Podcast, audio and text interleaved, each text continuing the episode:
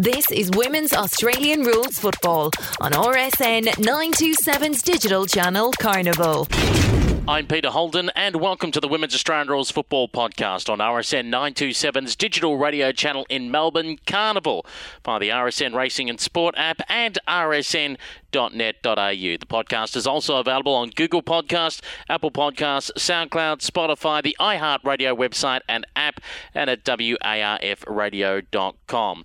This week's episode is a special feature on the Irish women that were recruited by the Crosscoders program playing in the AFLW, not only the 2020 season, but the original three from their program that played in the 2019 season. We'll be catching up with Crosscoders co founder Jason Hill in just a moment's time. But first, the latest women's footy news.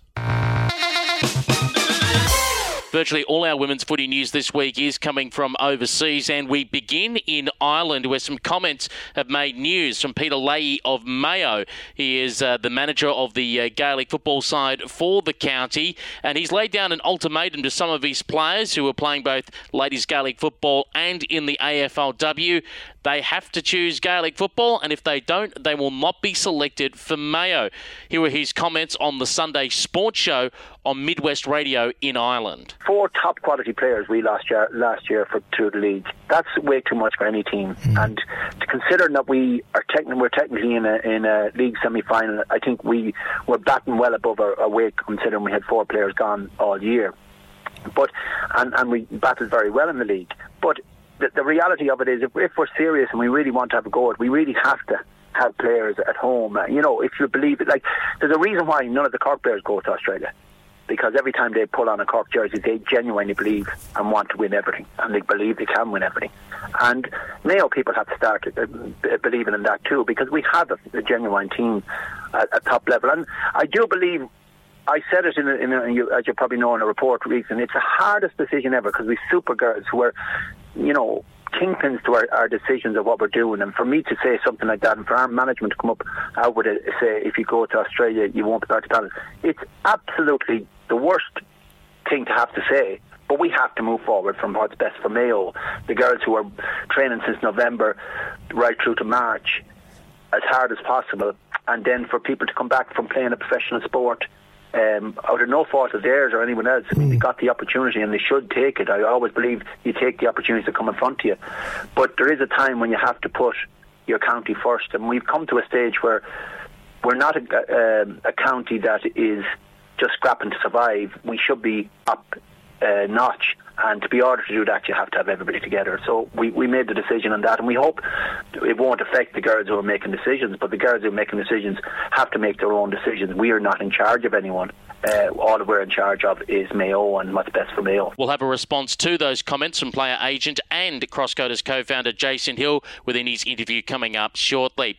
Staying in Europe, good news coming out of Germany as they start to roll back the restrictions from uh, COVID-19. The Rhineland Lions have commenced training, and it looks like this weekend they will also commence training in the Netherlands as well. So it's possibly some good news there for the Amsterdam Devils, and hopefully we'll get some news soon out of France to see if the Western European Women's League will be recommencing soon. Still in lockdown over in the UK, but some busy work being done by two Australians that play for the North London Lions. They are Sarah Allen and Beck Stevens. They work as paramedics with the NHS, and they were featured recently on Nine News. Here's Beck Stevens uh, talking about a, a tough situation where she had to load a patient into the ambulance to be farewelled by his wife of 40 years. I was able to open the back of the ambulance and she was able to look in. And as devastating it was, was and everyone around had tears in their eyes, it was um, lovely to be able to help her with some closure because I think eventually, I'm not sure what happened, but he's probably passed on now. The full interview with Beck Stevens and Sarah Allen can be found on the AFL Europe website.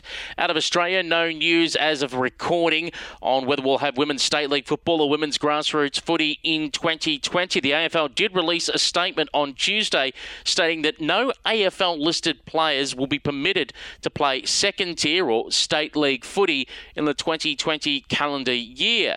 Now, we presume that means the men's competition. There's been nothing stated specifically when it comes to women's football. Obviously, in the men's, the AFL and the state leagues run side by side, where things are different on the women's side of the calendar, where typically the AFLW will end and then the state leagues will begin. Some state leagues do now overlap with the AFLW, considering that the women's state league sides do sometimes share facilities uh, with the AFL men's, and what that will mean when it comes to quarantine hubs and what it will mean if there's staff available to run the state league competitions is still all unknown as we await further news from league headquarters on the status of Women's State League and Women's Grassroots Football. Good news out of the USA. Media manager and regular on our podcast, Brian Barish, has welcomed his first child, baby daughter. Congratulations to Brian and Chelsea on the birth of Hazel Francis Barish, born on Mother's Day. How appropriate. And hopefully, the future Philadelphia Hawk in the 2038 USAFL season. And that's your latest women's footy news. So, with this week's featured guest on the podcast, we thought we'd talk all things Irish in the AFLW, considering there's now 18 signed Irish women, 12 out of the Crosscoders program, and questions of whether they will return for the 2021 season, if and when that will be played due to the COVID 19 situation. And as you heard in our women's footy news bit, comments made by Peter Leahy, the Mayo manager, about making players choose between AFLW or Gaelic football. There's quite a bit to get through. So we're glad to have back on the line a person who's been on our podcast a number of times. He's the co founder of the Crosscoders program. He's also the former president of the AFL England competition. He is Jason Hill. Jason, how are you? Oh, I'm good, Peter. How are you going? Great to have you uh, back on the line in unusual times during this uh, COVID 19 situation. Yeah, it's definitely different uh, not being able to see players, see clubs, and uh, to have, uh, I guess, football in our lives. But uh, we're all pushing through, and I'm sure, uh, I mean, times like now will prepare us better for what's to come in the future.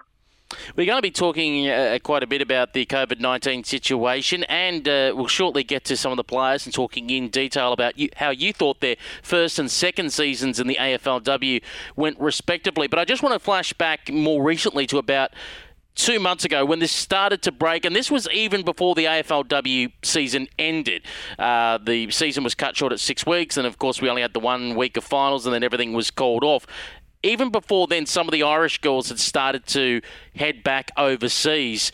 What were your conversations like with your clients, the, the Irish women that come over here, that all of a sudden were thinking, well, I'm not going through to stay to the end of April here in Australia, I'm going back home now?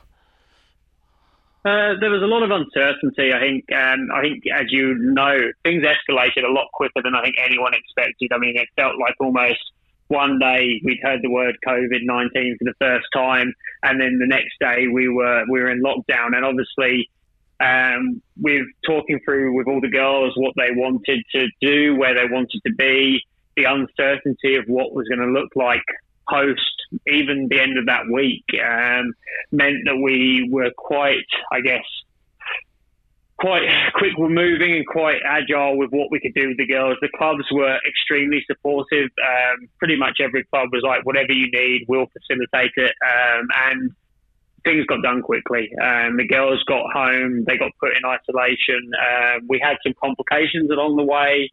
Um, obviously, um, Grace Kelly had um, surgery on her knee, um, that she injury that she sustained in the last round they played against the Gold Coast. So she had to wait for a, a bit of an extended period before the doctors gave her clearance to fly. Um, but everyone's now home safe and sound, except for Aine Tighe, who decided to stay um, for a bit longer in um, in Perth because she uh, has family there and she's doing her rehab from her ACL injury that she sustained in pre-season as well. But um, credit to the girls. They were um, very thoughtful about their decisions. They know what it. They knew what it meant. Um, the clubs were extremely accommodating, and I mean, everyone now is in a, a, pretty good spot where they're home with their friends and family, um, and they're, I guess, now in a place where we can hopefully, as a society globally, recover from this, so that uh, we can get them back on the park in 2021.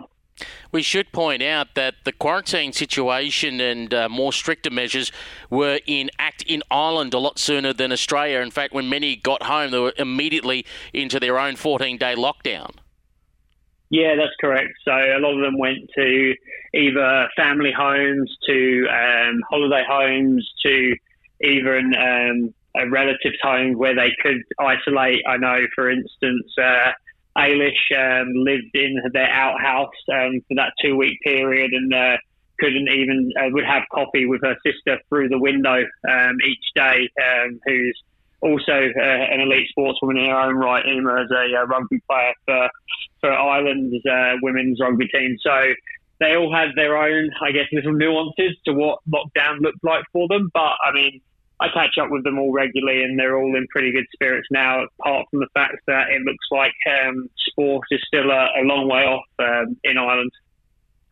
So let's look at the players that played in AFLW 2020, specifically the Orange Women uh, signed by the Crosscoders program. Before we talk about the newer players, you had all the players that you brought across for the 2019 season return. Let's talk about that actually how easy was it to get them back? It could have been you know, very simple for one of them to just go, look, went to Australia for a year, got a tan, had some fun, thanks, I'm one and done. What made it so that they all wanted to come back for a second crack?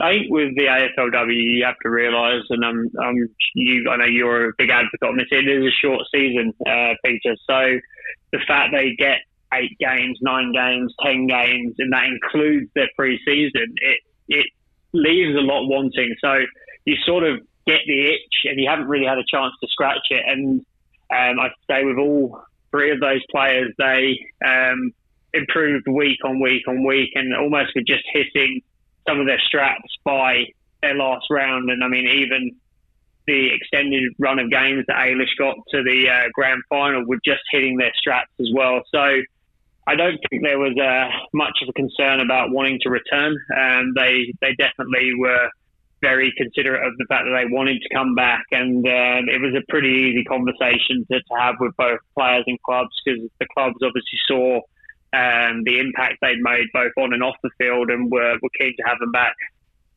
You bring up the name Ailish Considine. Of course, she won in her first year the premiership with the Adelaide Crows, the 2019 flag. Where did that have a bigger impact on either A, uh, trying to recruit players out of Ireland, or B, convincing the AFLW clubs to draft Irish women? Oh, interesting question. Um, I'd say that the fact that we had not just those three um, all have success, and obviously Ailish had the ultimate success, but obviously Sarah and Cora have um, large personalities, large followings back home as well. And I think there's just a growing interest in the sport in um, Ireland, and it's not just from one demographic, one county, one age group, one whatever.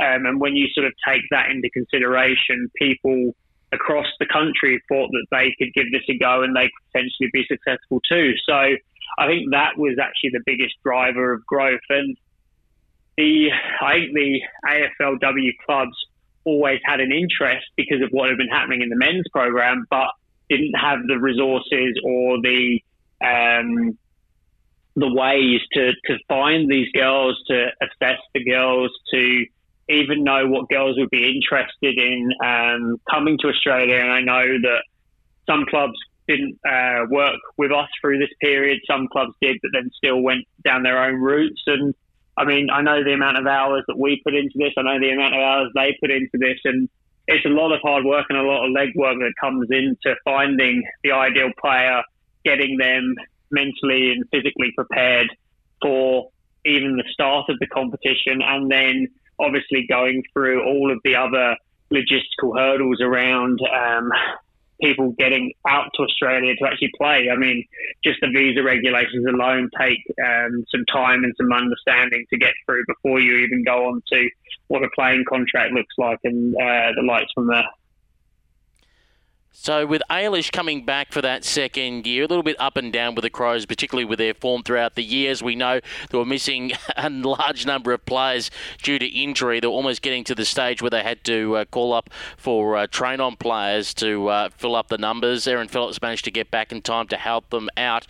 Um, what was the feeling around Ailish's second year and how they, how she performed in a side's you know form that fluctuated throughout the year?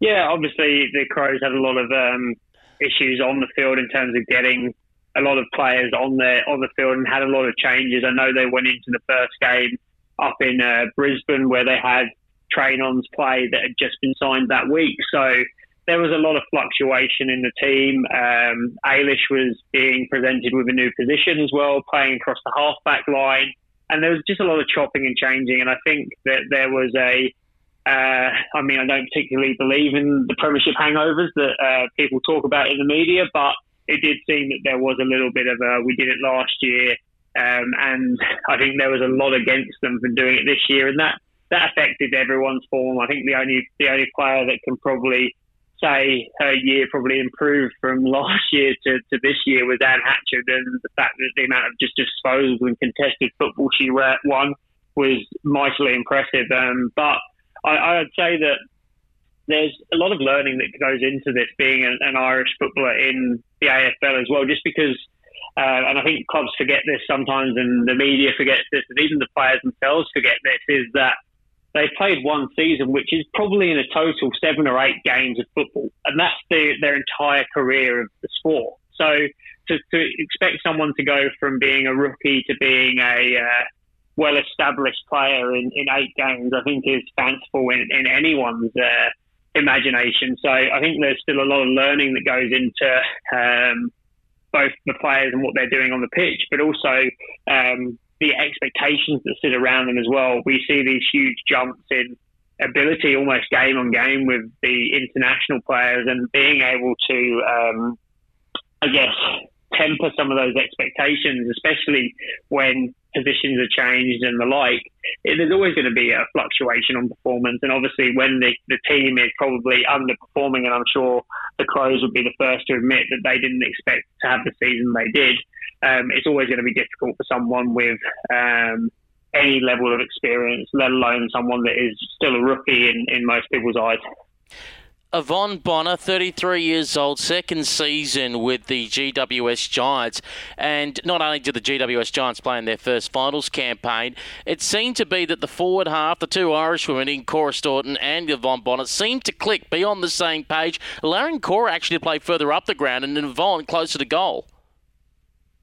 Yeah, um, there was a lot of changes, I guess, at GWS as well this year. Um, Yvonne even playing on the wing um, quite a lot this year, and obviously had the the injury which curtailed her season um, earlier than we'd hoped or expected. Um, but I think again, Yvonne is one of the most, I guess, dedicated professionals I've seen in in any sport, and the fact that she's been able to come into the sport out of pretty much nowhere and then um, and then be able to perform at the level she did. And I still believe she was robbed of goal of the season in her uh, in her first season. Um, but I think the contributions she made, although they weren't necessarily on the score sheet this year, I think they improved the the Giants as a whole. And I think she'll um, be extremely happy with. Um, with how she took the steps she did in, in her second year and second, um, uh, I guess, season of football. And obviously, when you look at Cora, I mean, the woman is uh, an amazing um, sportswoman, an amazing athlete. To come back from the horrendous leg break she had in um, the winter last year and do the rehab, and then be so in like uh, so effective and so influential in the uh, GWS team is just a serious, serious uh, amount of applause and kudos needs to be delivered on her performance and how she goes about her, her sport um, and how she just delivers uh, time and time again for the Giants. Let's talk about Aisling McCarthy out of the Western Bulldogs. I remember going back to the 2018 draft, and I was scratching my head a little bit because the other Irish women, when we talk about Ailish Considine and Yvonne Bonner, they were pre-signed under the rookie rules. Instead, the Bulldogs elected not to take Ashley McCarthy as a rookie. They took her at, through the draft to go straight onto the primary list. And we're all scratching our heads at that stage going, I wonder why the Bulldogs have done that we've now really learnt by the end of her second season in the competition. An outstanding year with the Doggies, uh, nominated amongst their players for an AFLPA MVP. That's how uh, outstanding a year that she had. And the one praise that you hear from her opponents is her speed. Once she's got the ball bang, she's gone. Yeah, she's um, coming on leaps and bounds, and I think she's got so much more to give. She's still so young, and I mean, we go back to that draft and um, we look at why she didn't get drafted onto the rookie list, and that was actually a mismanagement decision from the Bulldogs. We spoke with uh, the team, and they needed a ruck because their ruck had got injured, so they had to use their last uh, rookie pick um, for that. And then we, I know when we did the uh, the camp, there was obviously a lot of interest from clubs around the Irish prospect, but most had already filled their rookie list by that point when we when we bought the um, international players out to Australia. So we were going into the draft with with high hopes um, for not just Ash, but for some other players as well. And obviously, um, on hearing things post draft, I feel like um, the Bulldogs beat a couple of clubs to the punch, and she could have been equally wearing um,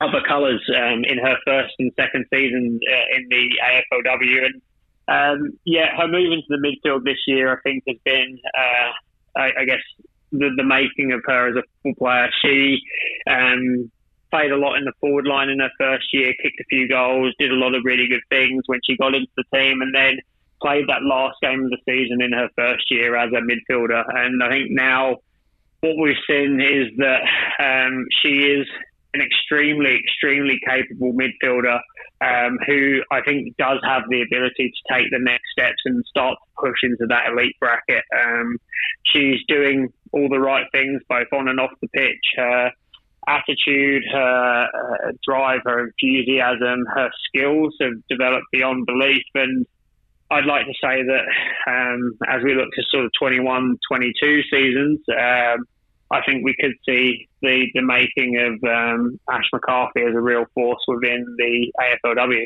We'll have more of our chat with Jason Hill about the Irishwomen playing in the AFLW right after this. We are the Australian Literacy and Numeracy Foundation, striving to empower our most marginalised communities through literacy and education. Literacy is having a voice Literacy is opportunity. Literacy is dreaming big. Literacy is freedom. Today, you can help end inequality and give every child access to our life changing and proven literacy programs. Your support is vital. Donate now at alnf.org. You're listening to the Women's Australian Rules Football Podcast. I'm Peter Holden. Thanks for your company. We're chatting with player agent, Crosscoders co-founder and former AFL England president Jason Hill on the impact of the Irishwomen from the Crosscoders program of the 2020 AFLW season. Now, Jason, just before the break, we talked about those that came back for their second year in the AFLW. Let's begin now looking at those that have played their first year in the AFLW competition. First of all, from yourself, from the crosscoders' point of view, can you talk about uh, how much the the work, I guess, doubled or tripled when it came to the logistics of not only were you bringing three players out here, that number's tripled um, over the over the course of a very successful crosscoders camp that was held in Ireland during the uh, 2019 off season. Yeah, it was. Um I mean, we started this and we hoped for one in the first year, and, and a few would have been nice in the uh, in the second year. But to, to go from three to twelve um, so quickly was was I guess kudos to the girls that have gone before them um, to show that they can come in and be successful and be influential in basically from the moment they turn up. And then also to be fair to the girls that are that have put their hands up for season two in, in our, from our perspective, they showed serious hunger and drive to get to this level. They had seen it had been done and they came and they, they put their hands up and they said, you know what, I want to, to do that as well. And I mean, whatever we asked of them, they delivered on in, in spades, bucketfuls. They didn't really um, ever go for wanting. They didn't ever go for asking for anything of us. They we we'd lay the gauntlet and then they'd deliver on it. And when it came to then showing that talent to the clubs, it was always in my mind that we had an extremely talented bunch, and there was probably some more out of that group that could have got signed if uh, if some clubs had made the uh, decisions we were hoping they were going to make. Um, that being said, um, as we sort of developed, I guess, I mean, you look at the placement of a lot of these players. We had four go out to um, Western Australia. We had one go up to Queensland. So out of the 12, five were interstaters. Um, to go with the other two, we already had interstate from Melbourne, and then we had a few more come into the um, the uh, the Melbourne crew as well. But I mean, we spent a lot of time working and developing our relationships with the clubs. Um, we would guide them through the process. The difference between year one and year two is we had time. We ran the year one camp in September, and girls had to be ready and out and ready to go by the end of October. Whereas this year we ran, well, sorry, last year we ran the camp in May, so we had plenty of time to get um, plans in place, to get flights booked, to work with the clubs through visa processes, to work with the clubs through their onboarding processes for their players. So it just made things run a lot smoother. We'd done everything before. We knew what was needed to be done. And then we could just um, almost work through with each club a bit of a tick box, box exercise of what needed to happen between um, the girls deciding they wanted to do this, signing a contract, and, and turning up for their first day of pre-season. Let's talk about Katie Herron, since we were talking about Aisling McCarthy at the Western Bulldogs, she's joined. Uh, she's joined, of course, Aisling then, and obviously another international player, and uh, Danielle Marshall from the USA. Katie Herron was the interesting one because not only was she coming across, she was bringing her son Joshua across as well. She managed to get in six games, playing every game during the home and away season in her first year.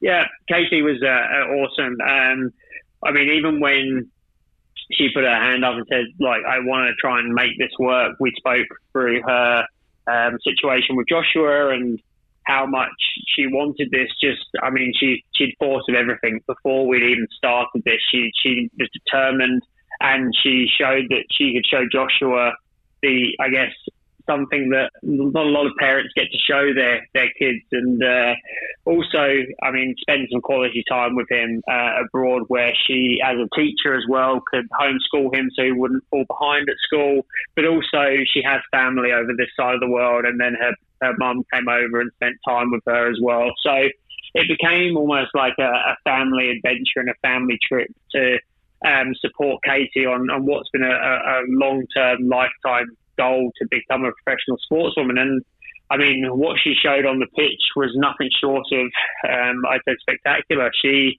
was able to juggle being a mum, being a teacher, and being a AFLW footballer. When most people, I mean, they might have to juggle being a, a teacher and an AFLW footballer, or a student and an AFLW footballer, or even a mum and an AFLW footballer. But very few have to um, juggle the three together. And then I'd say her on-field performances um, just grew week on week on week. Um, she played in a in a back line that was probably um, a bit under undermanned at times, and obviously the Bulldogs had their difficulties as they went through the season. But I think not once did I see her, I guess, not holding her own and not showing that it's not only flash forwards that the Irish can produce; it's also some pretty steely defenders. And I think when we saw that run she made against Fremantle where she worked with Ash McCarthy and kept going and then gave the ball off to Ellie to kick the goal. Um, I think that just shows what sort of run and carry you can expect off that half-back flank from someone like her. And I think we've seen that when you look at uh, Aileen Gilroy at North Melbourne, but also then Sinead Goldrick at Melbourne. It's not just the midfielders and the forwards we're seeing now. We're starting to see that probably more traditional men's um, Irish recruit that plays off the half back line and adds that run and carry to the uh, to the team as well. She came across at 30 years old, and it does pose a question. She's 30, Yvonne Bonner is 33, Cora Staunton also in her 30s. Was there any concern about age at all from the uh, clubs that were going to recruit some of the players considering the fact if we look at the AFLW draft age, it's now starting to get younger and younger and getting close to mimicking the men's competition where it's essentially a bunch of 18 year olds that get signed up, and if you're lucky, there might be a handful of players in their early 20s. No, I don't think age has ever been a concern or a question. I think the AFLW is still developing, and I think it's still the best talent wins. Um, that being said, the 18 year olds are some of the best talent now, and that can't be, I guess, discounted against them. It's it's not that they're just because they're 18, they're young and we can develop them. It's actually that if you look at their talent and how they perform in the competitions and the likes of the VFLW in their when they join in for the second half of the season, um, they're actually some of the best performers now. So I don't think that age is ever a question. Um, I've never had that question posed to me by a club, um, and I don't think that it will be a question for for a while yet until the competition is at that level where we are pretty much full time. Because what is going to be, I guess, with such a short season, is that we don't have a lot of time to develop um, talent. It has to be is a bit of a win now policy. So um, the likes of Katie, the likes of Yvonne, the likes of Cora, I think they can still go on till for as long as they want to go on. I don't think there is a, a time limit or an age limit like there might be in the men's game um, right now. Let's talk about the Fremantle Dockers because they were all in on the Crosscoders program. Trent Cooper even flew across uh, to Ireland to be there at your camp to announce that Aine Tighe and Kate Flood were going to be uh, their recruits. Kate Flood, seven games, five goals, and who knows if the season hadn't been called off due to the COVID 19 situation, you might have had two from two, another player in another premiership. Yeah, um, Floody had a great season. Um, she came over. I think she was pinching herself even when she was on the plane about the opportunity she got, and I think she just encompasses the the idea of like that hard-working Irish footballer that has that talent. I mean, uh, there were glimpses you saw this year. She has one wicked sidestep, and if um, if she can get into some space and get out and get open, you're not going to catch her, and she's going to do something that's going to be damaging to your team. And I think the free uh, Freo Dockers play a very Gaelic-like um, type of football where they just drive the ball forward and force the ball forward, and it gives opportunities for someone like Kate um, to get free and use that Gaelic step and take the game on. And obviously, they're an exciting team to watch, and we were getting equally excited about the. Uh, possibility of uh, another premiership. And equally, I mean, you look across the other teams that were there or thereabouts. With Carlton, we had Joanne Doonan. With North Melbourne, we had Mairead Seoighe. Um, and with Fremantle, obviously, um, Kate and Aine. So we were, I think, almost odds on to, to pick up another premiership somewhere. Let's talk about Aine Tighe. Very unlucky in one of the practice games that she did her ACL, so she couldn't step out in the park and play in an official AFLW match for premiership points. Uh, for you as well, what was it like as a, an, an, agent's point of view? This is your first player going down with a serious knee injury. Yeah, it was um, pretty shocking at the time. I was watching the live stream um, on my laptop of the practice game and saw her go down, and uh, I mean the fact she didn't just bounce up like she normally does, or instantly sort of and, and guess pretty much guess what had happened. Um, and obviously the, uh, the the role we play then is to support the player and support the transition with the club um, from almost like the active list to the injured list and the uh, the plan that they're putting in place to um, to basically get her back to full health. And I mean the club have been amazing. They within moments had her seeing the best specialist. They had her um, surgery done. They had a rehab plan mapped out. They had a mapped out of what the transition between what would have been pre-COVID um, Australia and Ireland um, looked like, and that's not wavered at all. So, I mean, extreme kudos goes to the Fremantle Football Club, um, to those that are making that happen for her, because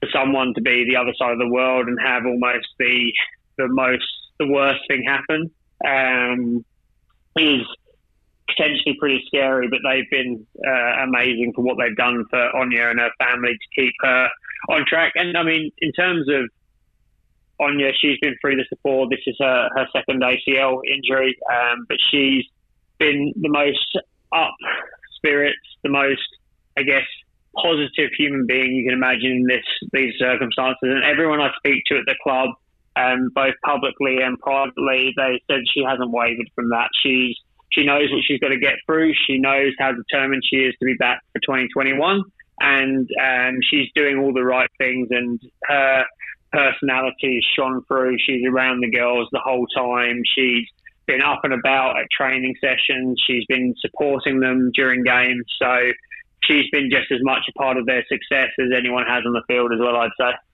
21 year old Orla O'Dwyer was uh, signed by the Brisbane Lions. She didn't disappoint for them, playing in all seven games uh, for this season. That's six home and away, and the one finals match. Kicking a goal as well to have her name on the scoreboard. Um, how do you rate her season playing up there in the uh, hot Queensland weather? Yeah, Orla O'Dwyer looks like a Queenslander when it comes to her football. She's um, probably the most tanned Irish person I've ever met, and uh, she she looked like she was going to be a ready-made, uh, I guess, athlete the minute she uh, she put her hand up being interested in this. I mean, there was a few clubs that spoke to her, and everyone said there's something about this girl. She has some X factor, and I think um, although she doesn't necessarily rack up 20 touches a game, you see when she gets the ball, there is a bit of excitement. She wants to take the game on. She wants to kick round corners. She wants to have a snap at goal and I mean, I was up at Brisbane for the first game for her debut um, against Adelaide, and the uh, the goal she she kicked was uh, extremely impressive, and I think everyone was a bit in shock of what she'd actually just done. Um, and I think that's what she does bring. She does bring a bit of X factor to that team, and she does bring a bit of something different. And I mean, you would have heard the reports that she is an elite runner, and she does set the bench when it comes to um, uh, the the on sort of on track running and preseason uh, capacity, being a dual sport athlete in Ireland and, and potentially playing both football and camogie at the highest level on the same day is going to turn you into a bit of an athlete. And uh, she didn't uh, didn't disappoint at all with her contribution to a Lions team that I think a lot of people have written off pre-season. I think they surprised a lot of people, and uh, I think they're only going to improve again um, under Craig's uh, tutelage uh, going into 2021. Joanne Doonan was actually the last signing uh, out of your program going across into the AFLW for the 2020 season when she was picked up late by Carlton. Yes, uh, Joanne was a came through a slightly different route. She was obviously at the camp in um, in Ireland, uh, along with the others, had a bit of interest there, and then um, things went quiet for a, a, month or so until a conversation with um, AFLW then list manager Wayne Siekman, who said that, that he had an interest, but he couldn't quite make a decision based on the footage. And when I gave that message to uh, Joanne, she offered to fly herself to to Australia for a weekend to to prove to Wayne that um, she should be on that list. And she did some workouts with Wayne and with um, Daniel, and then um, joined in with a VFLW training session um, on the Monday. And then by the Tuesday, she's flown home. And uh, I actually got the call from Wayne on the uh, Tuesday while she was in the air um, between here and Hong Kong um, to, to, give the good news that all that hard work and effort had uh, gone into basically getting her and earning her a contract with the Carlton Football Club. And I think she uh, counts her lucky stars that uh, she decided to, to risk it all and put herself on a plane, especially that it meant that she missed a couple of Gaelic training sessions when they were en route to an All Ireland final and actually resulted in her being benched for the, uh, I believe, the semi final because of the fact she hadn't been at training to sort of pursue this dream. And then when she got here, um, I'd say she was thrown into one of the hardest positions to play in football, being asked to play that sort of centre half forward role. Um, for someone that is still learning the game, I think she she worked admirably well through those first few games, and then obviously as Carlton continues to, uh, I guess, progress and improve their um, their standing and their footing, it was hard for her to break back into that team when she had lost her place. And she, I mean, as I guess would be the first to admit that she lost her place and she knows she wants to work hard to get it back for next season. She knows she wants to be back with the Blues, and um, I'm sure that we'll see her again in the uh, the navy blue in uh, 2021. Talking about hard to get into a side, the uh, North Melbourne Tasmanian Kangaroos. Uh, Seoighe didn't get into the side, the big show, um, but at least spent a, a year in the system. Um, possibly, uh, as I say, kept out by Aileen Gilroy, who had had an absolutely cracking year with the Roos. Yeah, obviously Aileen uh, had a really good year, and uh, like extreme kudos to her. She was uh, she's an amazing person, and I mean her work across halfback, I think, along with Katie and Sinead, um, show that Irish women can play at both ends of the ground. Uh, Mairead, obviously being a, a forward, um, was I guess just kept out by a very good forward line. Um, we know she was doing all the right things. All of the the commentary out of the um, the Roos uh, management team was that she's doing the right thing. She's putting herself in contention, and uh, equally, it's hard to change a winning team, and it's hard to change when injuries don't happen and when you want to go with certain game plans. And she was knocking on the door, and when I say knocking on the door, I think she had a bazooka aimed at the door most of the time to uh, to really show that she can be a, a, a contributor at AFLW level, and I know in the scratch matches she played against Richmond and Geelong, she she stood out and she showed everything she's capable of. And I guess it's just she's just waiting for that opportunity. And I think when she gets that opportunity, I don't think she'll let it go. And I think you'll uh, you'll be all questioning why she wasn't playing week in week out from the start it brings up an interesting point, and not speaking about Mairead specifically, but it's something that you haven't had to do yet, but may soon come across your table one day which is having to look at trading one of those cross coders because either the clubs are looking to get value from another player, or B, you may have a player that may not be getting enough games looking for an opportunity elsewhere. Yeah, obviously, with all list managers, there's always the question around um, where's the best place for them to play football, um, where they want to play football, if there is an option or an opportunity elsewhere. And obviously, them conversations will happen as and when um, they arise. But I mean, equally, the Irish players, especially, are extremely, extremely loyal um, people. They don't have the option in, in Ireland to change teams, to change counties. You play for where you're from, no matter where you live on um, on the in the country. So it's it's very very um, alien to them to consider even um, the idea of trading. And look, I mean, if opportunities arise and if the players deem that that's the best course of action for their careers, then we'll obviously look to investigate how that can be done. But like you said, uh, Peter, it's not something we've uh, we've had to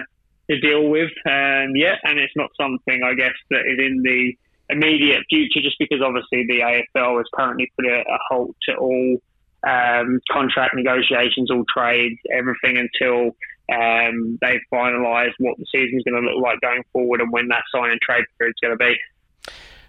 I've saved the best first year player uh, for the 2020 season out of the Crosscoders to last, and that is Aishling Sheridan. Of course, we spoke to her back in 2018 when she first came out to Melbourne as part of the inaugural Crosscoders camp. Uh, in 2019, she came out to the Northern Territory of all places, spending some time up in Darwin, playing three games there with the NT Thunder. It was off the back of that that she was signed to the Collingwood Magpies, and from the Collingwood Football Club, she was nominated as the best best first year player in the AFLPA uh, uh, awards. Uh, and a sensational year for her, an impact player at the Pies. Just when it looked like the Pies were starting to get things going, again, their finals campaign just fell short against the North Melbourne Tasmanian Kangaroos, and of course, the season in general being stopped. Yeah, um, Sharo had an, a, a, great season. Um, obviously, I think that she did have a leg up on a lot of those first year girls by being able to play some uh, VFL football. Obviously, that gives you a bit of a, an understanding for the game, the level, the intensity, the uh, travel, especially being up in the NT, the training. So I think that definitely helps you prepare mentally before you uh, you come out to play. And I think she used that to her benefit and um, she performed so well, and obviously that was a lot of what we saw at that um, the camp we first hosted. And obviously, I mean, other clubs are probably kicking themselves now that they had the opportunity to draft her in the uh, 2018 draft of the 2019 season and, and missed out. And uh, I think she's proven that she's um, an extremely capable footballer and someone again that will get better with um, more experience in the game, more time in the game. Her contributions to Carl, uh, sorry, Collingwood already have been um, through the roof, and I think that having uh, friends like um, Sarah at the club who've been through this before can help guide her through that, and also the fact that the club had uh, obviously had that experience with Sarah allowed her to settle very quickly, and then just uh, concentrate on performance. And obviously, the uh, the Pies now having three um, Irish players across the AFL and the VFL list with Ashlyn Curley um, I think they're starting to develop a pretty nice program for getting the best out of their Irish uh, stars. We'll have more of our chat with Jason Hill about the Irish women playing in the AFLW right after this. Been playing for a while, sweet kicks.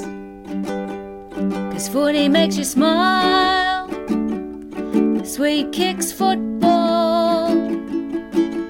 If you're getting ready for the trials.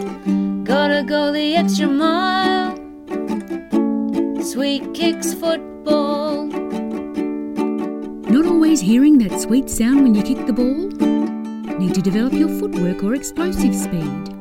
Want to take the next step in your footy career? Then you need Sweet Kicks. More info on our Facebook page or go to our website sweetkicksfootballacademy.com.au. Gotta go the extra mile.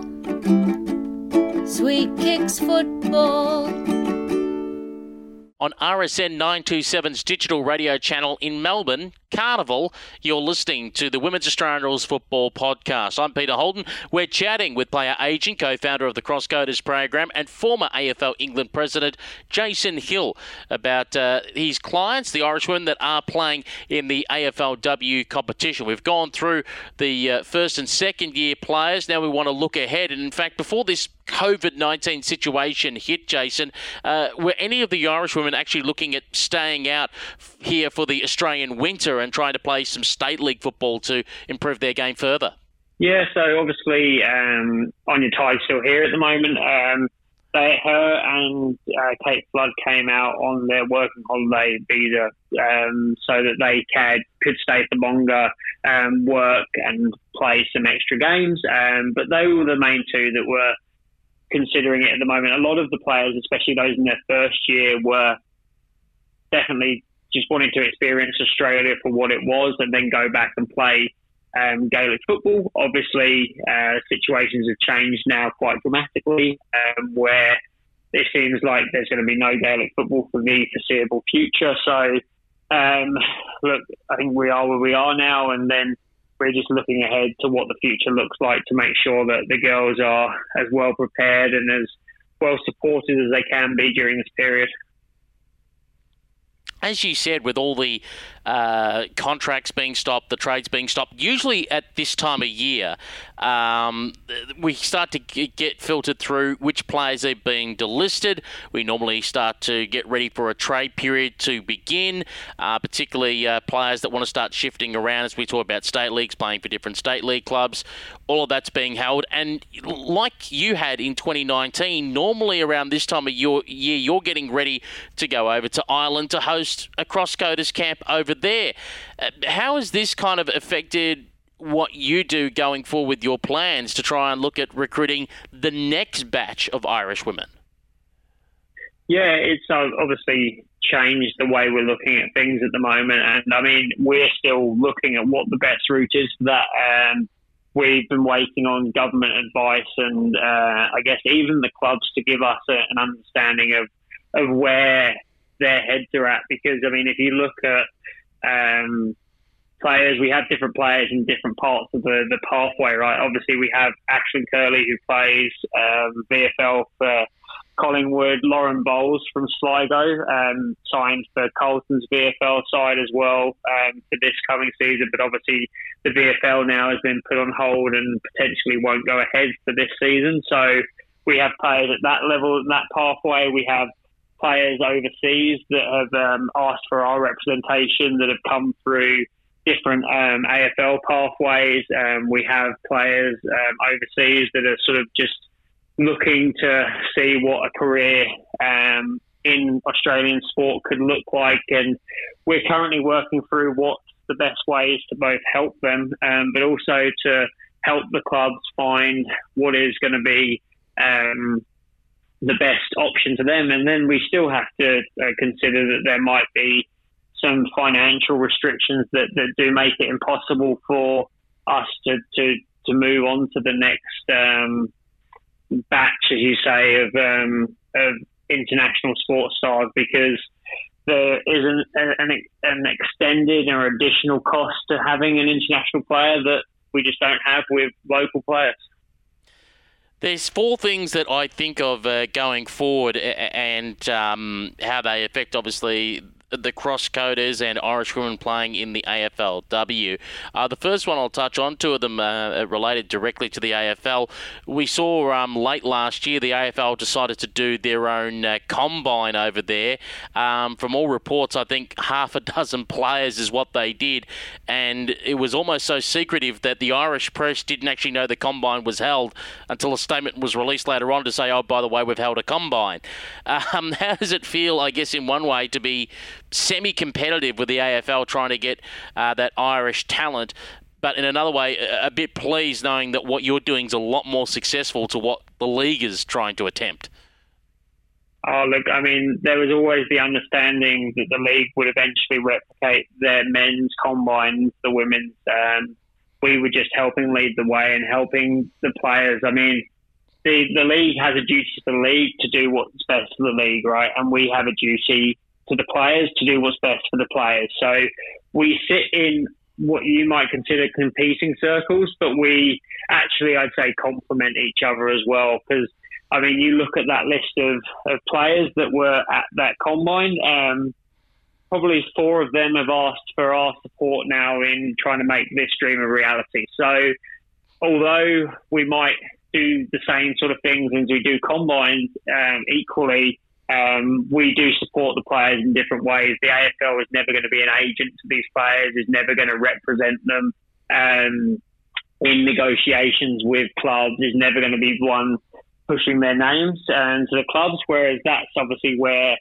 where we've been very successful because it's not just how we put on a combine; it's all of the other work that goes into um, helping players um, be front of mind in clubs, helping the clubs communicate with those players, helping the clubs understand and see vision of those players in not just AFL um, circles, but in their traditional sports circles, um, understanding what that player's history looks like, both in sport and out of sport, what they do in the rest of their life. And there's a lot more that goes into it than just running a combine for two or three days and uh, hoping for the best and sort of going from there. So um, it's it's great to see that the AFL has invested in international athletes, and long may that continue.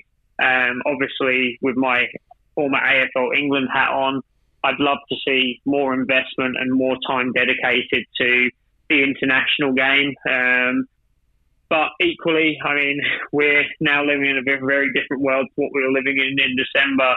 Um, of last year when the AFL did put this on. So I would uh, again say that we have a very good relationship with the AFL. We've sat down with Nick Livingstone, with Andrew Dillon, um, and the like in the past to discuss how we can work together. Um, and the door's always open for that conversation to continue. And if we can support each other during this time, I'm sure there is a way that we can uh, continue to see the success of not just Irish athletes coming into the AFLW, but I mean, we've seen athletes from Fiji, from the United Kingdom, from France, from Germany, from Croatia, um, from Canada, from the United States, all sort of throw their hands up and say we want to give this a go. So, I mean, I don't feel like we've even scratched the surface yet of what the rest of the world is capable of delivering uh, to this competition. And of course, that showcase for the rest of the world won't be for at least another year now. Originally, the AFL International Cup was meant to be held in July, August this year. Of course, due to COVID 19, it has been postponed until next year, uh, missing a potential showcase of players uh, for the AFLW. Um, we look at costs now with the AFL, and we know that clubs have been directed. Um, their overall operations, they've got to cut spending by 40%. And spending will get cut everywhere from the men's to um, their state league programs, VFL, SANFL, etc. And on the women's side, there will be cut somewhere. They've, they've got to look to find to save a dollar. Um, it is expensive, as you said, to uh, bring out the, the Irish women. How much could that be uh, of an impact of players either A, being re signed or at least B, new players? Uh, being recruited by the AFLW clubs, knowing that all of a sudden they've all got an eye on the purse string and they've got a penny pinch wherever they can, as being directed by headquarters? I think, uh, firstly, we need to, I guess, understand that the women's game is still run as, a very lean operation. I don't think that there is mass amounts of overspending in the game. Um, and it has been very much run as a way to sort of, I guess, keep costs low in the past. There's not, I can see that there will be minor changes. There might be some double ups in, in roles between the men's and the women's, but I, overall, and from speaking to clubs, I don't think we're going to see wholesale changes in the women's. Um, that being said, internationals is a more expensive line item. Um, this all falls within the club's overall payments and overall uh, soft caps and salary caps, etc. Um, so, I mean, I could speculate all day about whether or not we will see more, or less, somewhere in the middle um, of the players. But I mean, the clubs have reaffirmed their commitments to their players that they've currently got. Um, and they want these girls to return in 2021.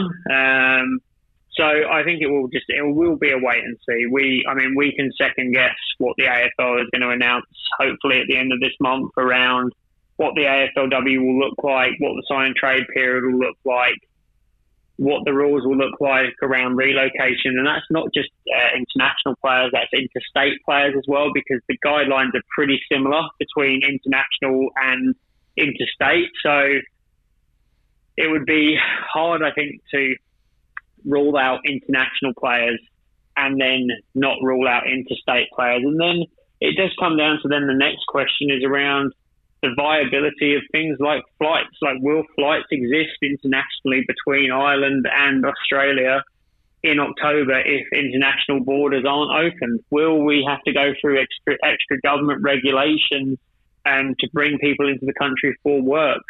Um, these are all questions we just don't know the answer to right now. So um, I, I, don't think I can be drawn into speculation on, on what I think. Um, my hope and my uh, desire is that we carry on with at least with what we've got. And obviously, if the opportunity for extra players to be brought into maybe those clubs that don't have international recruits right now does start to come up, then obviously we'll help the clubs and help the players explore these. And uh, we'd love to see, um, I guess, a further um, expansion of, of, the talent that we've uh, been able to showcase from the rest of the world.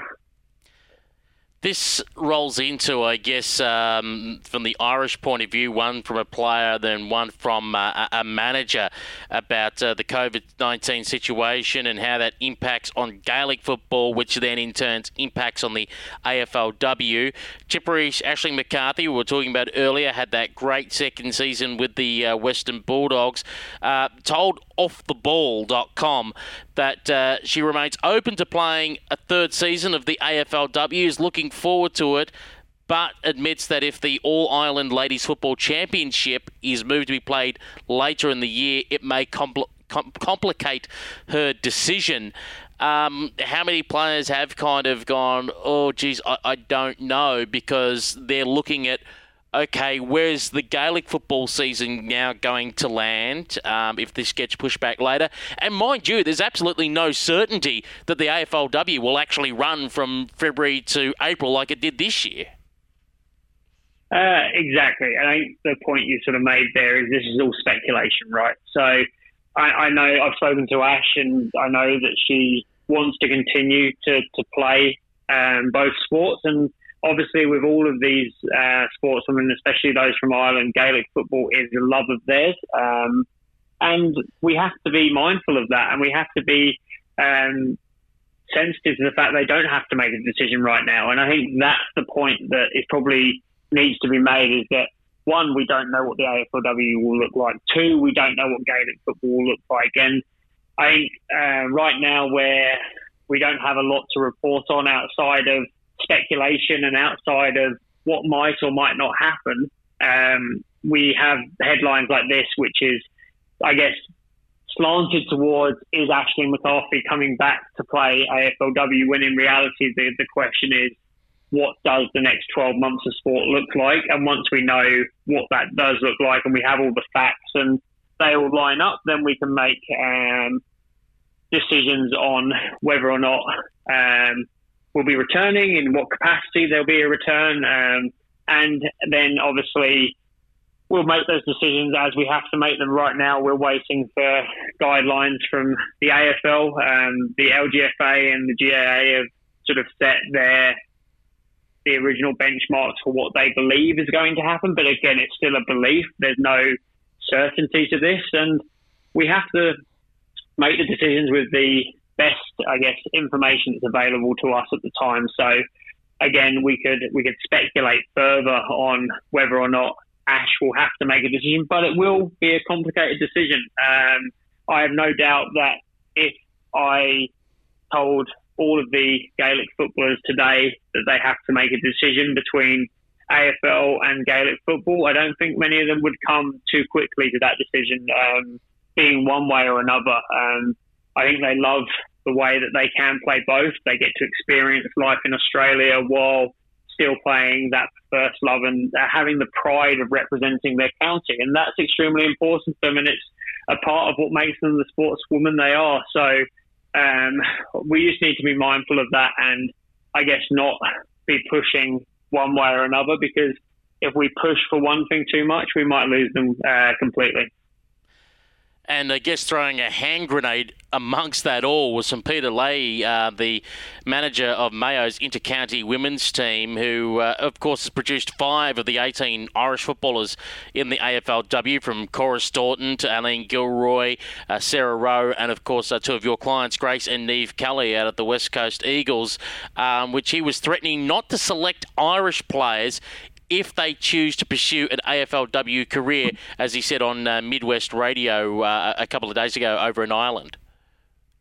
Yeah, and I have uh, obviously given some statements to the press today about uh, my disappointment, and this is my personal opinion on this. It, it's disappointment um, that this conversation had to be had in public. I don't believe this was a conversation for a public forum, and the fact that he's questioned um, in the extended I guess, interview the loyalty that these players are showing to the, the county of Mayo and their football club is pretty disgusting. Um, to, to say that someone is not loyal after they've given up 21, 22, 23, 24 years of their life, jumped through every hurdle you've ever put in front of them, delivered on and off the pitch for the county, and then also had to put up with um, driving around the country late at night to get to training because they have to work full time, um, have to put up with being thrown off um, pitches of the elite women's team by the under 12 boys, um, have to put up with paying their own expenses to get to games, have to do everything that comes with being an internet, uh, sorry, an uh, amateur athlete, and not once complained, kicked up a fuss, threatened to quit, run away, turned around they've done this with pride of representing their county. And to have that question in a public forum um, just doesn't sit well with me. It doesn't sit well with our organisation and everything we stand for. We believe in giving players opportunities. um, not taking them away from them. And right now, I don't think that there is any logical reason to have that taken away from them. Right now, there is no Gaelic football, there is no county season. So it's again coming back to him deciding that um, he wants to put something out into the press now to make a decision that doesn't need to be made. And I mean, his previous comments around players coming back as worse footballers, um, I simply don't buy into that. And I think the county of Mayo would be a worse footballing county for losing these five players or these four and Cora originally um, than it would be with them even for half the season it seems to be not just him, but uh, a few others. There seems to be just a, a, a faction of those over in uh, Ireland. And this is not strictly to women's football either, it's probably more on the men's side than anything that just seem to have uh, their back up about anything when it comes to uh, their Irish players looking to go overseas and play in Australia. And as I said, that's particularly more on the men's side, obviously, since the Jim Stynes era of those that uh, have gone across to play Aussie rules. The the men's again, you got to remember is a bit different. Um, although the men's is an amateur sport still in Ireland, um, the players do get certain privileges that come with playing county football that the women just don't get. So um, although they're not paid to play, they're looked after in different ways, and that then becomes uh, more of a question of we're doing all this for you, and yet you're still turning your back on us. Um, Whereas I'd say that right now the, the female players are not turning their backs. They're going abroad. They're bringing all of the knowledge back with them to help improve their county football standards. And I mean, clubs over the last couple of days, and they've all said we have an open door policy. If the manager of Mayo or the county board at Mayo want to see and sit in and listen to how we do things here so they can take ideas back to the county with them, they'd be up for that. They've seen, obviously, we've seen through this period how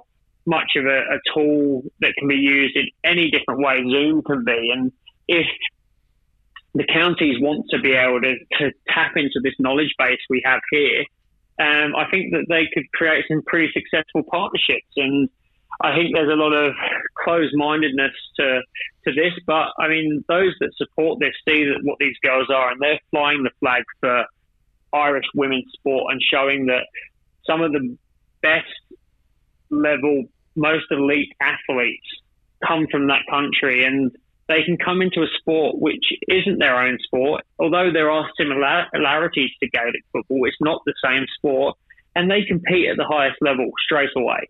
And that should be applauded and uh, not not torn down and been told to, to make a choice between the two sports.